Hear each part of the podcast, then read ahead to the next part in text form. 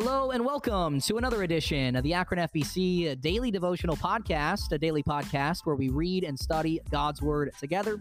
Happy Friday to all of you listeners out there. It is a blessing to talk with you today. I pray that you have a wonderful rest of your day today, a great weekend, and a great day at church. Dude, I am pumped for church this Sunday. I get to preach again, and I love to preach with every bone in my body. It is the greatest thing in the world, and I'm so, so, so, so, so happy that I get to preach once again this Sunday. I had an off week last week because I was sick, but I'm back, baby, and I'm ready to go. And to get my fill in for uh, today, I'm just going to get right into preaching in our study on the fruit of the Spirit. Uh, we are looking at the fruit of the Spirit in our daily devotional podcast. And we are dealing with the sixth character trait of the fruit of the spirits this week, and that is the fruit of goodness, living the good life or living the upright life. And right now, we're looking at reasons why we should be good. I don't know if that's a question that has ever came to your mind before the question of why should we be good? What's the reason behind that? Well, the Bible actually gives us many reasons why we should be good. And we're looking at three of those reasons today an inward reason, an outward reason, and an upward reason. Three different reasons why we should be good. We looked at the inward reason already, and that's the fact that we will never have inner peace unless we have inner goodness. We will have a clear, clean, good conscience if we are producing the fruit of goodness in our life and and that is everything that is so great to have a clear conscience right? And so that's a good inward reason why we should strive to produce the fruit of goodness in our life. But there's two more reasons I want to look at. And the second reason I want to look at is the outward reason. And the outward reason is simple other people are looking at us. Other people are looking at us to see if we are practicing what we preach. Second Corinthians chapter 3 and verse 2 says that we are epistles written on our hearts, known and read of all men.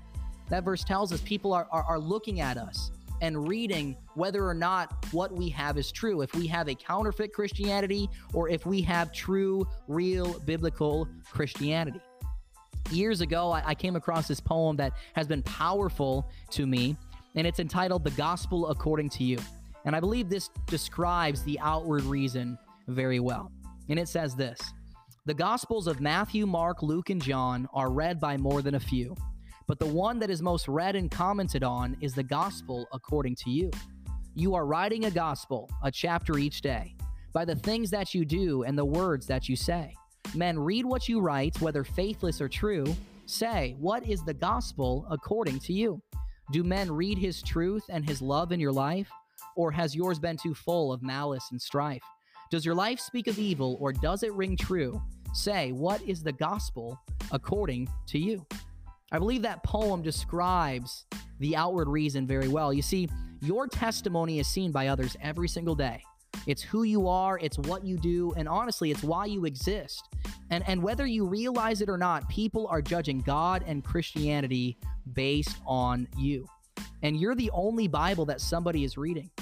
Think about that. Not many people are going to open up their Bibles and read the Bible, but they're reading the Bible on you. They're reading the Bible to see if what you have is true. And that should be reason enough to want to be good. So we should be good because of the inward reason. We should be good because of the outward reason. But then, number three, we should be good because of the upward reason. And the upward reason is a fun one, it's a powerful one, it's a scary one. And that's the fact that there is a God in heaven that is watching us. God is watching everything we do, and therefore we should strive to be good. Proverbs 15 and verse 3, the Bible says, The eyes of the Lord are in every place, beholding the evil and the good. God's watching everything we do. Now, some people are threatened by that, though.